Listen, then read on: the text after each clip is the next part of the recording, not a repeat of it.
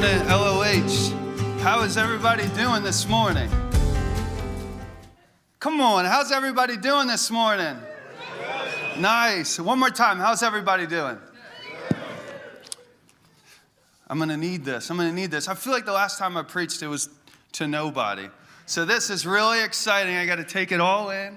Uh, I got two times to do this, but if you guys don't know me, I am uh, Dustin Wharton, and uh, I am the youth and worship pastor here. Uh, shout out, move home. Really doing some awesome things. God is God is really good. Anyone a part of Move Home here? Any parents or students in this room? Yeah, Lance back there. Yeah, yeah, yeah. Quiet. They're they're louder on Sunday nights. It's a really good time. Every uh, shameless plug every Sunday night at 6:30 downstairs. So uh, God is really doing some great things. But I'm bringing the word to you the Gospel of Luke, and I've really been excited to bring this because God's really, really been speaking to me um, about the upside down kingdom. God been speaking to you about it. It's been challenging for me. Um, I want to talk to you from the perspective what God has been challenging me with is the upside down life. Okay? So we've been talking about the upside down kingdom and um, kind of setting up the stage for Luke and how the, these Jews, from reading the Old Testament and studying scriptures, they believed that Jesus was going to come a certain way and set up his kingdom and his reign, but he came a different way.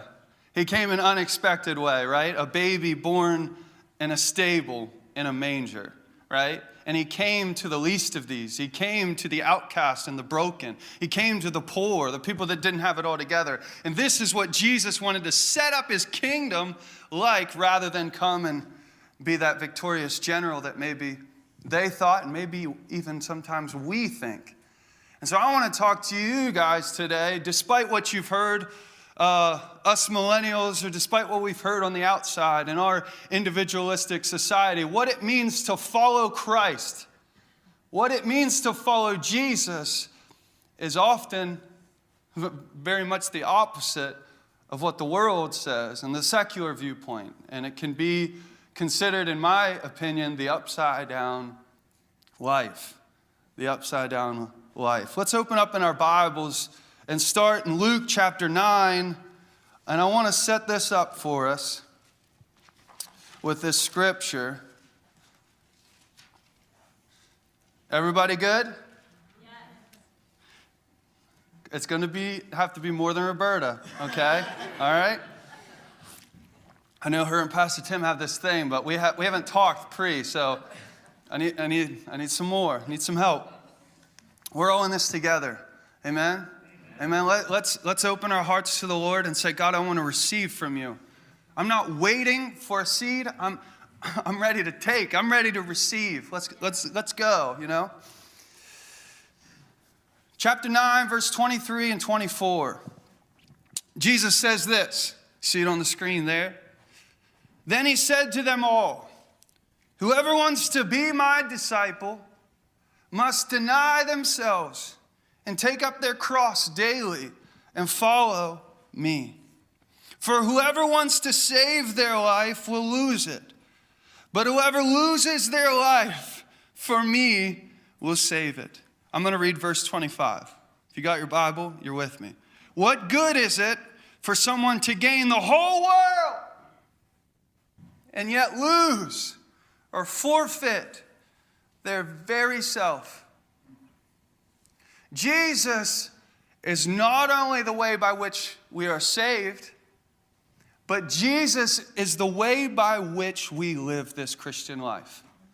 And we can take words that are about Jesus and they can have a layered meaning that says we should model our lives in this way. Exactly. And he went first, right? He went first. Whoever wants to be my disciple must deny themselves and take up their cross. In other words, whoever wants to be my disciple must die. Must die. I have this seed here, let's pretend. I put in here seed illustration. Have a seed in your hand. I don't have a seed in my hand. I wish I did. Okay? There's a seed in my hand. Wink, wink. There's a seed. You are a seed. You might say, Dustin, I, I feel like a seed, a worthless little thing thrown on the ground. Limitless potential in this seed. Limitless potential. You may not look like much. You may not have much to offer. Those gifts and those things that you didn't even know are inside of you are right there in that seed. You are that seed. But you must be planted. You must die to bear fruit. In Luke 13, unless a seed is planted in the ground, they remain a seed. Or not, and then you plant, and what do you become? Whatever the Lord wants you to be. I worry sometimes, if I may, that we try to become Christians without dying. And we try to marry these two things that don't work. Say, I'm this seed, why aren't I bearing fruit? Well, there's Gospel 101 where we have to die. There's a prerequisite to living this Christian life.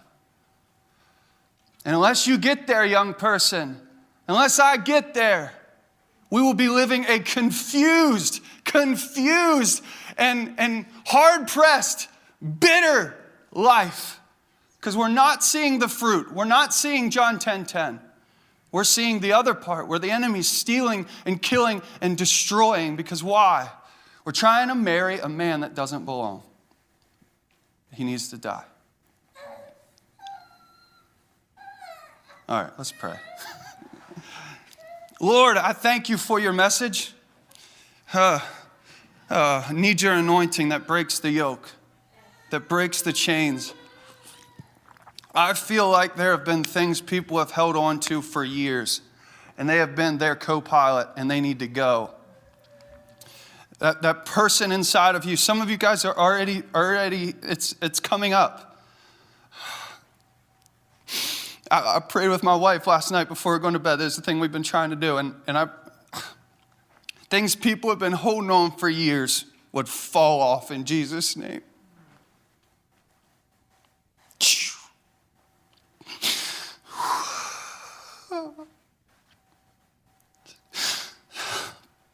The thing that never belonged. It never belonged there. Oh, Jesus. Jesus, do your work in your ministry in this room. In your name, amen. Amen. I have awesome kids. Duke and Dakota. Have you guys met them? Duke just turned three. he's probably watching this right now, coming to the 11. He's an awesome, awesome kid. It's amazing. And Dakota, she's 10 months, I think. And she's amazing. She's a better kid than Duke. Duke is wild. But uh, I, I might need to ask the 11 o'clock service about this. But do you have any messy kids? Raise your hand if you have like a messy kid. Or maybe you're the messy one. Okay, now you guys are the nine o'clock, so you guys have it all together. You're on time and everything. I, I get it. I get it. You're not fooling anybody. You're not fooling anybody. The bender's back there, I'm sure. No. I have a messy kid, okay? Duke, ask my parents. Duke, if he goes into a situation and sees toys, the first thing he does is not look through them, he just dumps them out. He just dumps them out. And when he's done, he'll just go to another set, which he has a million at his house. No thanks to us. We're not buying all these toys. His grandparents, everybody else. Grabs another set dumps them out.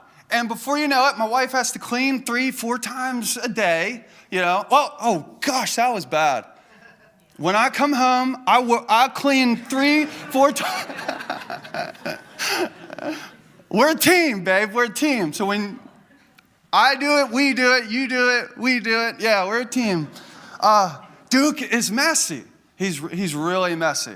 And you might be like, yeah, I'm really messy. Like, I love the appearance of having it all together. Like, like someone was coming over yesterday or something, and we would be like, let's, let's make sure that they don't think we're messy, right? So, like, let's, God forbid, we act like we're like normal people and have a messy house every once in a while. No, it's like no one's ever touched that. You know, make it look like no one's ever touched that. Anyways, our house is a mess almost all the time, okay? It is.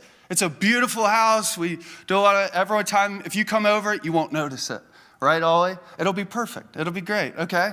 But then Duke messes it up. Anyways, sometimes we'll go to bed with the house a mess. And that, doesn't, Chantel's not happy about that. I'm not. Does anyone like to go to bed with the house a mess? Mom always cleans it up, okay? There was one time we were going to bed, and God, God speaks to me in the weirdest ways. I'm going to bed, and our house is a mess, and I'm about to walk up the steps, and I'm like, man, that's a mess. And I go, I turn the light off, and I was like, oh, that feels better. I promise you, I promise this happened, not just making it up. That, that feels better. And I felt the, the Lord speak to me, you know, it's still there, you know, still there. And uh, I, I got to thinking about our lives and how easy it is to mess up our lives, to be in messy situations, things you wish weren't there, that you know you need to address, you don't like it there. But you just go, flip the light off, and you go, oh, that, that, that feels better. And there's things that we need to confront, things we need to face in our lives that the light's been switched off. And sometimes it's running from church, sometimes it's running from different things, running from certain people. And you've just flipped the light off. And God has stopped you in the midst of time and says, You need to confront this. You need to confront this. It's killing you. And running will never heal you. And God doesn't want to just fix your life, He wants you to exchange your life for His. He wants you to die. That messy place, those hidden places that you've yet to confront, and you've even tried to marry them, all in the name of grace, but it's not working out for you. Don't this morning, don't this morning flip the light off. Let's confront and let's face some of these things that God wants us to face. And as I'm going to talk about some things that we need to face in dying to ourselves and living for Christ, I believe that this message is not a negative message. It might start like that or come across like that, but it is the most freeing message you'll ever hear, I believe, in Jesus' name.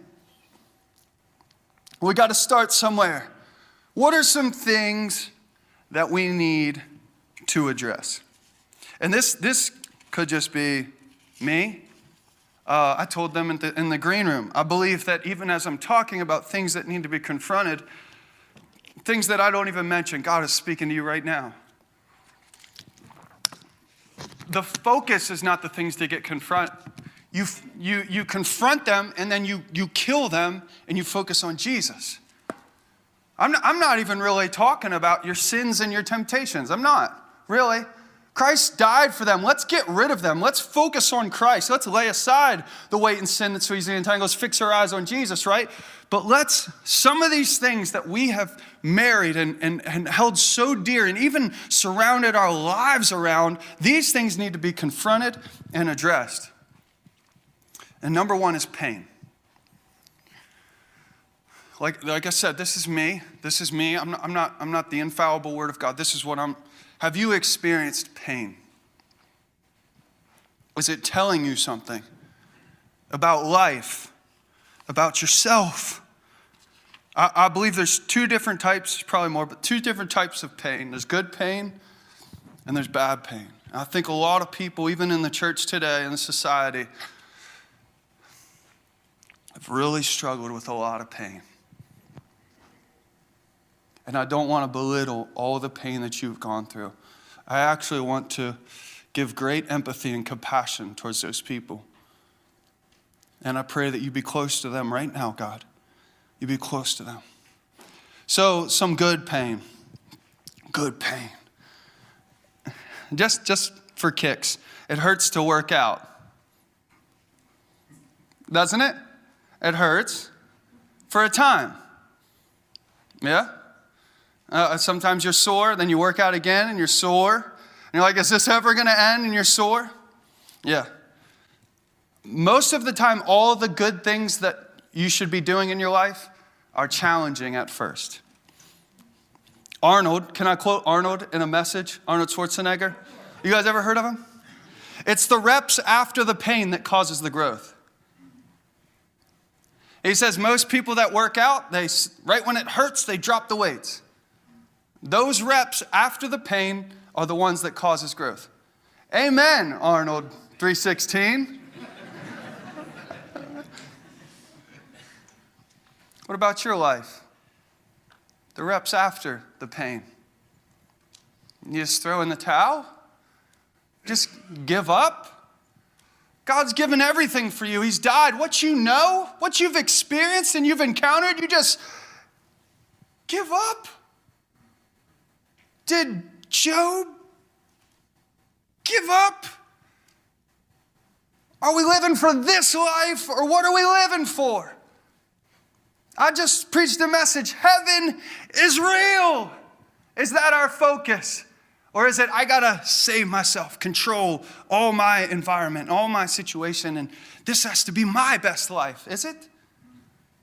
Or is heaven real? I just have a few. It hurts to pass up the dessert. But after a while, if you don't give in, it's easier, right, Dad? Weight Watchers, it's easier. Dad's really good. He's doing Weight Watchers. It's, a, it's, a, it's impressive, Dad. It is really good. All right. All of the spiritual disciplines can hurt. They're challenging at first, but then they're freeing eventually. Let me just say a few in case you've forgotten reading the Word every day. You miss one? What's Craig Groeschel say? You miss one? Don't miss two. Not a big deal. You miss one? Don't miss two. Being in prayer, worship, tithing, giving, fasting. Even though it hurts, God, I'm living for you. You know, one of the things I, I, I feel called to impart to this generation, and myself needs to be the first one, is prayer. Because just, just listen to this. I, f- I feel like God gave me, you know, when you're reading the word, it's beautiful. You don't realize what's happening to your spirit while you're reading, okay? But at the same time, your intellect gets just a little bit of a high. It's like exciting, you know, you're reading more about God, you're knowing more about God, so you get this little classical conditioning thing in psychology where you go, you know, I had this intellectual high, so I'm going to go back to that. Not only does it help my spirit, but it helps this part of me as well. Worship. Beautiful thing about music and song and worshiping. And you don't know what's happening to your spirit when you worship despite what you feel. You don't know. But at the same time, oftentimes we get a little bit of an emotional high. And it's good, it's not a bad thing. We get a little bit of emotional high. But one thing about prayer is you don't get that. Prayer is totally dying. Prayer is the thing that Jesus said, My house should be called house of prayer. Prayer is totally opposite of what you feel in the flesh. It doesn't feed any man, it kills the flesh. And that is the lost art of the millennial church. About to say millennial falcon or something, but it's not, that's not it. No, it's not it. We're go, go, go. We're gifts, gifts, gifts. We're talents, talents. It's amazing. Let's keep going. Let's stimulate ourselves. Let's share it on Facebook. Let's Instagram. Oh man, microwave. Everything's great. Uh, what about this place? Called the altar. What about while it was still dark, Jesus went away? Wait, Jesus is perfect. Why does Jesus need to pray? Why does Jesus need to get alone and pray? Dustin, why? Does, does Jesus not have enough gifts or enough charisma or talent to do the works that God's called him to do? Why does Jesus need to pray? But Dustin, you don't need to pray. Do all these other things, but you don't need to seek the Lord. And just a thought. Wait, that's good pain. it's good pain. Spiritual disciplines at a time. It hurts to not hold a grudge and forgive. It hurts to pray. I got to that. It hurts to do the things good for you. The more you do it, the less it hurts. And it will be worth it. You get to heaven, it'll be worth it. Stand before God, you'll be happy. You'll be excited. Because it's just continuing this relationship, continuing this ongoing journey, and eventually you'll see Him in full view and full face, and we just, with unveiled face, and we just say, Ha, holy, holy, holy is the Lord, if we'll be able to stand. You know, heaven will be more joy than you've ever had. And each day will be more joy, more fulfillment, more satisfaction, more of everything you've ever longed for every single day. And it'll be a million days. And we still, we still have so much more to go because Jesus is infinite. That's our God that we serve. Man, that's what we look forward to. Not that paycheck on Friday, even though it can feel good at times. Anyways, bad pain. Let's get to bad pain. Bad pain. These are things, remember, we need to address, confront, face, look at. Holding hurt, holding a grudge, holding resentment, the pain of loss. Hope deferred makes a heart sick, is the word. Not home yet, the pain of guilt and condemnation, the pain of offense and accusation, the pain of unanswered questions, the pain, there's a lot of pain in this life. Paul experienced it. But Paul tells us to die. And I think if more of us would die, it would help. Doesn't take away from the pain, but it helps in dealing with it and suffering. Because when you die, oftentimes the pain will go away. Colossians 3 says, Since then you have been raised with Christ. Set your hearts, my brother and sister, that have been struggling with pain and anxiety and depression and all those things that are beaten down on you and sickness and, and disease. Set your hearts on things above, not on earthly things. Set your hearts on things above where Christ is, seated at the right hand of God. Set your minds on things above, not on earthly things. For what? Everyone say that. For you died. One more time. For you died, and your life is now hidden with Christ.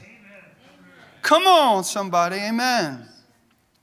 The pain confronting it, not dwelling on it, not obsessing over it, not making it your uh, supreme ruler. Don't let pain sit on the throne of your heart and on your life. Set your mind on things above and be set free in Jesus' name. Number two is this pride. Have you been self aware enough to see the pride in you? Anyone have a pin?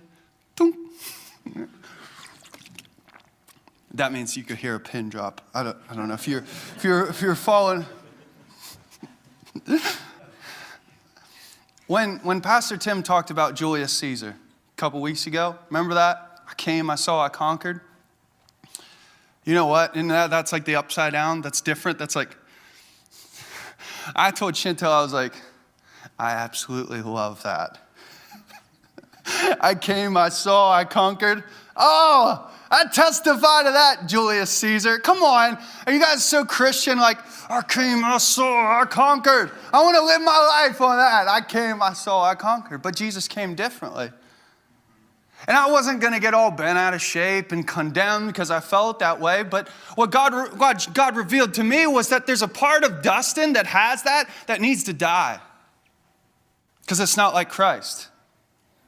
There's a part of me, call it, was it uh, being an athlete and stuff, where you just want to be the biggest, the baddest, and the best, you know? Pride. There's a part of me that needs to die. And I was sharing that in staff a couple weeks ago. And Devin, I'll, I'll give you credit, brother, uh, for this. But he said, you know, when, when in ancient Rome, behind a victorious general, so, like someone like Julius Caesar or something, they would be coming into town, a parade, a victorious general. They would have a slave behind him. This is cool. Devin, you're like a history man. There was a slave behind him, and he would whisper, You too must die. To a victorious general in ancient Rome, you too must die. While you're a God on this earth, while you think you're bigger than everybody else and better than everybody else, you've got to the highest pinnacle, this platform. You know what? Your life is but a vapor, too. And you're mortal, too and you think you're in control of everything. You think you're your own Lord and you're your own God and you don't need this crutch called Christianity. Man, it's just a vapor, and before you know it, you'll be standing before Him. No, no, and we miss it. We have a free gift of salvation, and I don't want to miss it because I'm living for myself now. And it's a blink. It's a blink. I don't want to be obsessed with myself and this Julius Caesar mentality that I came, I saw, and I conquered. I want to be like Jesus and come and serve and give my life as a ransom for many. The creator of the universe, the one with all power and authority in the palm of his hand, came to be a servant and wash people's feet. Come on. Come on. That's incredible. Paradigm shift. That's upside down right there. The one seated on the throne. Come on. Have you read it? Have you read it? There's fire in his eyes and a sword coming out of his mouth. That when people see him, they can't even stand. That's the God we worship, the God that we serve. Is anything else worth choosing that over him? I can answer that for you. It's not.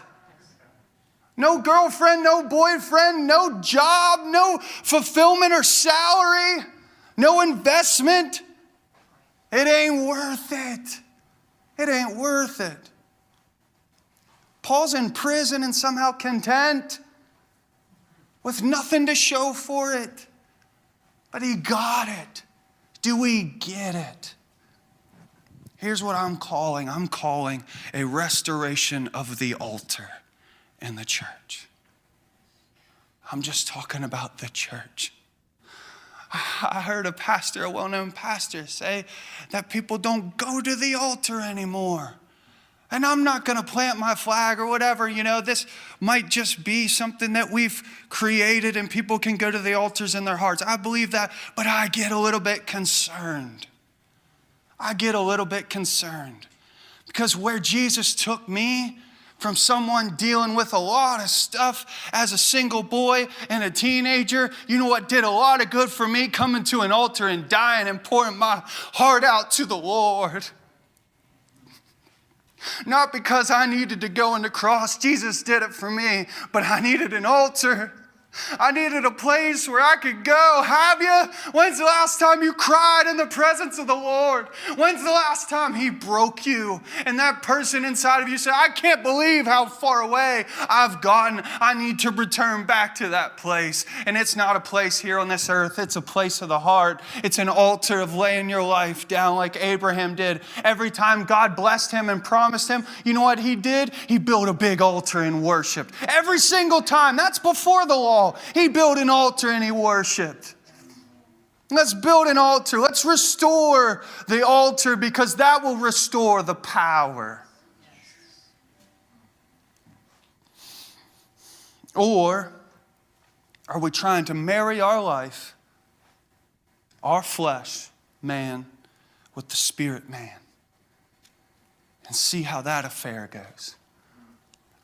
I was talking to Ollie at work I like to talk. I don't know if Ollie and Hunter listen, but I talk a lot. And I was sharing this to Ollie, and I said, Here's what it's like, Ollie. It's like you going home to Alexis and saying, Hey, Alexis, you're my number one. You're beautiful. You're great. I love you. I'm married to you. But I have this side chick. And, uh, you know, when you don't satisfy, I'm going to go to her. You know what he said? She would kill me. she would kill me. I have it. That's true. But are we trying to do that? God, I've tried so long. I had my plans and my aspirations and my ambitions. I want to go to the NFL. I want to do this. I want to do that. I want to do that. God, can we work with this? Make this polygamous relationship work? Or does something have to give? Does someone have to give in this relationship? And it's clear It's, it's not hard. I mean, it's hard, but it's, it's clear. Something's got to give because the flesh desires what's contrary to the spirit. Something's got to give. Something's got to give. Uh, um, yeah, I'll skip that. But basically, in Luke 19, Zacchaeus got it. You can look it up. Zacchaeus, in, in Luke 19, this man that's built his whole life around money and finance and accounting and all those types of things finds Jesus, has lunch with him, sells half of his possessions, gives them away. Why? He's a dead man. He found life. What else does he need? So I guess I didn't skip that. Okay. Per, number three, perfection. Perfection. I don't know how I got to be struggling with this, but I struggle with this in my life. Could it be because of uh, Denzel Washington, remember the Titans? We will be perfect in every aspect of the game. You drop a pass, you run a mile. I, I could quote it for you back in my day. We will be perfect. And I go, Denzel, Coach Boone. I love that. I want to be perfect. You drop a pass on my team, you'll run a mile. Five, how many, how many feet are in a mile? 5,280 feet. Oh, he knows the whole thing. Okay. That's a good movie. You should watch it. It's a good Sunday nap movie. You watch it and you wake up at the end and they're holding the football in the air. It's a good one. I struggle with perfection. I've, re- I've really struggled with it. It's stupid me, right? Stupid me. Uh, like, I, I take sports for example. I obsessed over football for four years, pretty much. There was a time when I was getting, uh, some of you guys know my story, which is awesome. There was a time when I had an opportunity to play at the highest level, highest level. And I was training at Georgetown, and uh, I would work out in the morning, get a great workout. I mean, literally, like just an amazing workout. Then go to class, then I would go home and sit down, and I literally couldn't even sit. I like literally couldn't even sit. I was like, someone's working out right now.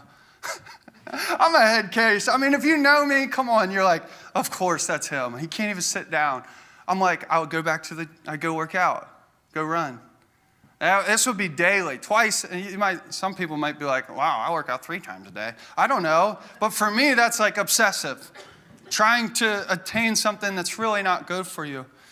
And it's not good in church to be seeking this perfection model, right? How good can we be? You know, how, how good did, did I say um in my message? Like, you know what I mean? Like, or, or how I'm living my life. I, I, I, can't, I can't say this, I can't say that, or I can't do this, or can't do that, or I'm so in my head about everything. Perfection is not good, and that should not be our focus. We're saved by grace through what? Faith in Jesus. And, and it is righteousness imparted to us. I'm not working for my righteousness, thank the Lord. And I don't seek perfection, I seek Jesus. For Jesus is perfection, though. I don't, but, but it's not my preconceived ideas of what it means to be perfect, you know?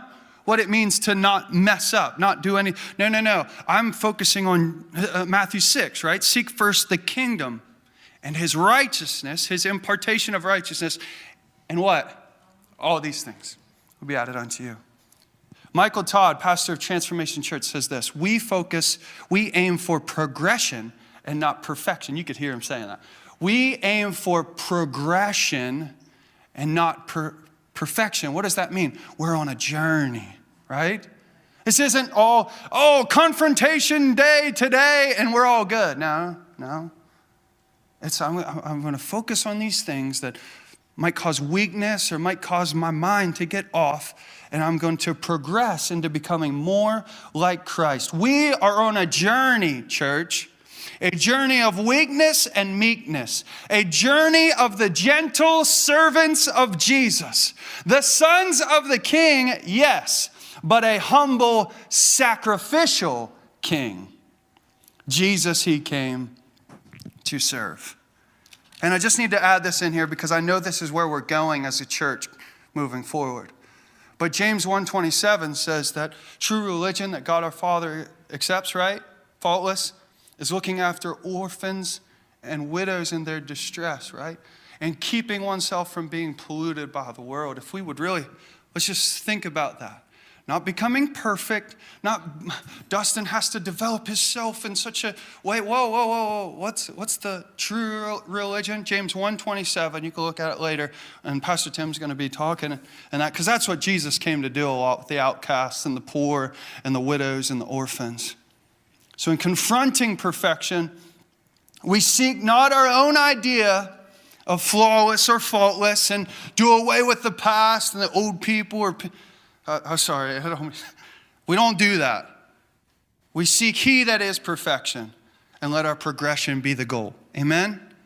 Amen. And then the, the final thing that I think we need to confront this is just me. Are you getting something today? Say amen. Amen. amen. Power. Power. All of us want power. Unless you're just me. you want power. Thanos. You want power. Where's Jay Klein? He's here. Yeah. All of us want power. How do we get it? And what is our motive for getting it? Let me tell you about the upside down kingdom. Let's go to Luke 9 again. It's just the next one, I think. Is it? It's the first slide. Whoever wants to be my disciple, whoever wants to be like me and follow me, deny themselves, take up their cross daily and follow me. Whoever wants to save their life will lose it, but whoever loses their life for me will save it. The way of Jesus, dying. See, here's the upside down kingdom for you. When you give, when you give, you receive. When you sow, you reap. When you give up, you find everything you need. When you break, you are put together and mended. When you lay your life on an altar, you find a life of abundance. When you become a slave to Jesus, you are most free. When you are weak, you are strong. When you lose, you are victorious. And when you die, you find resurrection life. Amen? That is the upside down kingdom. That's the gospel. Amen. Thank you. Amen. This is the gospel. So, how do we die? How do we die? Like I said at the beginning, Jesus is a great model because he lived perfectly, right? If you're like, how do you, not, not that I'm attaining for perfection, but like, how do you live perfectly? What does God say? Exactly how Jesus did, right?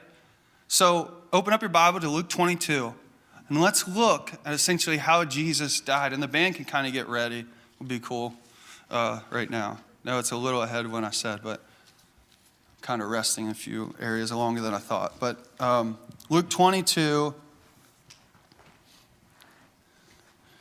they told me before they had a, two hours for the service, so they're. Three, three, okay. I didn't know you guys were the three hour crowd. That's good. Crack, I cracked myself up.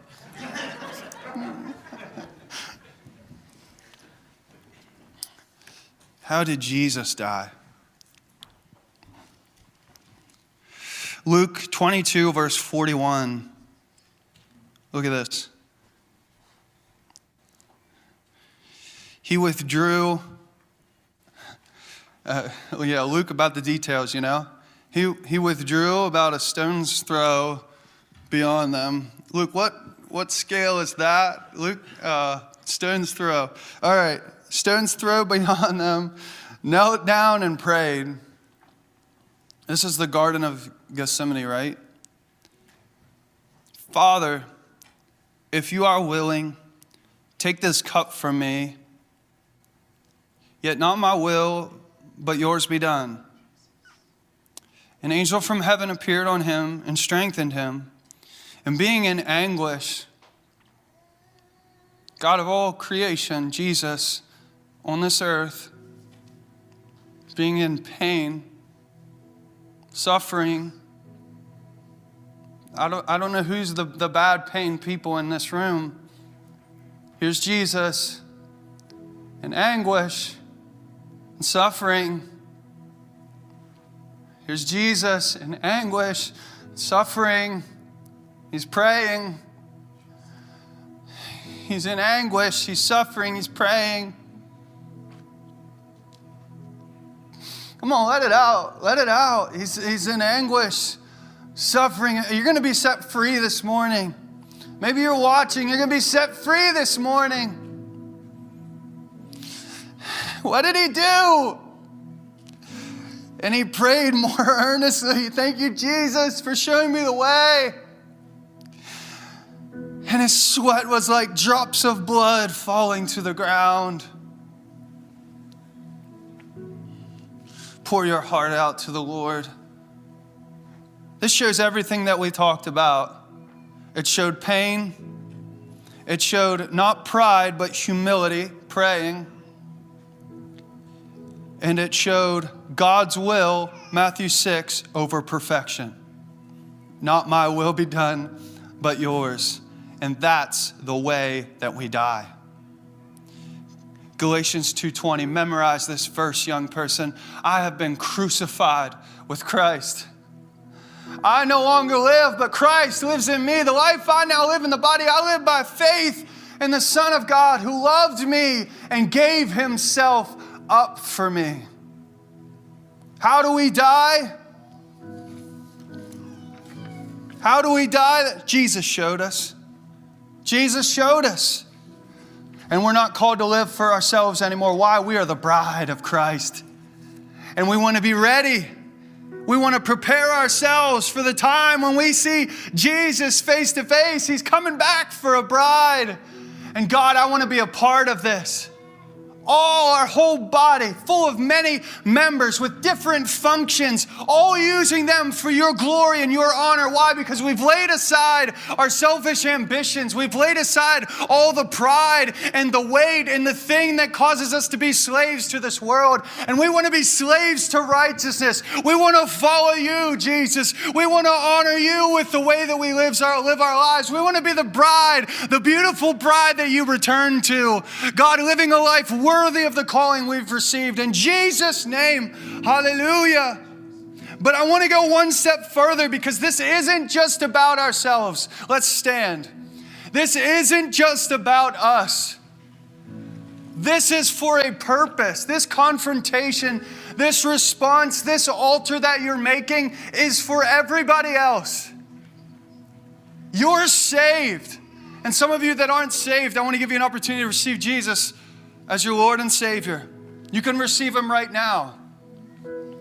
But you're saved. In this gospel, Luke, we, we've said this is our title the gospel for all people.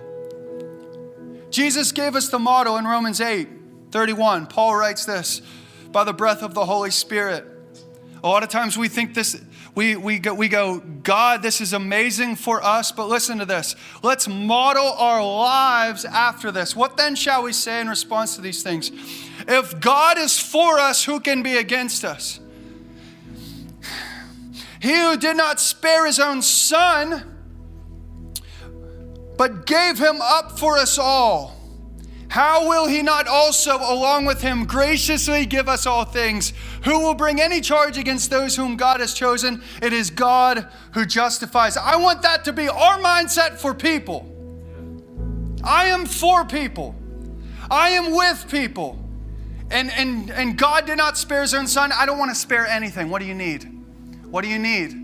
What do you want? What do you desire? I want to be a church that gives. I want to be a person that gives. Open up my heart. I'm not living for myself. God, you're for me. I can't even get over that. You're for me. I want to be for people. I want to be for people. I want to be for the outcast. I want to be for the broken and the drug addicts. I want to be for the people that are mixed up sexually. I want to be for people. I want to I want to help them get through all for God's glory, all for his kingdom. When you die to flesh, you see eternally. You see clearly. I want to challenge you. I want to challenge you with this giving. Giving and maybe fasting. I say maybe because I, I those are two things I just listen. I've stepped into this realm the last couple months, just being honest. Can I? Not to gloat, give and fast. And I've never seen so clear. Never seen so clear. This isn't a popular message, but Lord, we, we need you. We need to see clear as the church today. Amen? Come on, amen. We need to see clear. Help us not to marry and fog and com- uh, compromise. Not saying here, I, I, you know what I mean. You know what I mean. Doesn't have a hold on you anymore. Giving makes it not have a hold on you. Giving makes your flesh not have a hold on you because it doesn't make sense. I didn't plan to say that. It's just what I felt like the Lord challenged me. This is a gospel for all people, and you know what to do. There is place up here, but you know what to do in response to these confronting these things in your life. I believe it. But here's what I want to remind you this is not a call to take up a heavy burden. It's a call to lay down the heavy burden, which is your life. Can I say it again? This is not a call to take up a heavy burden. It's a call to lay down the heavy burden, which is your life. Wanting to be in control, lay it down. Having to be the judge, lay it down. The offenses, lay them down. The bitterness, lay it down. The resentment, lay it down. The unforgiveness, lay it down. The weight of the sin, lay it down. The burdens, and come and trade it for His. Come to me, all you who labor, and I will give you this yoke. Take off the heavy yoke. I pray for every person this morning. If there's a person in here that hasn't received Jesus as not only their Savior, but as their Lord, I pray that they would make that decision right here and right now. They would make a decision for you. It's the best decision you'll ever make. And now you start a journey, a journey and a progression to, I know it sounds crazy, but to die daily to yourself. Luke doesn't mince words. Luke is the only one that says, take up your cross daily. Luke adds that little detail in there daily, every day. So, have we died today? Christian that died in 1974, have you died in 2021, today, this morning? Have we died? Lord, we need refined. There's so much purity in this room, so much gold. Help us to be refined in the fire. Pray for the people that desire refining, people that desire restoration. Pray the flesh has been king for too long. Help us, Lord, to be people of the Spirit, free. Free. We love you, Lord. Have your way in this response time. May your spirit be so strong. It's the anointing of Jesus that breaks the yoke. So have your way. Amen.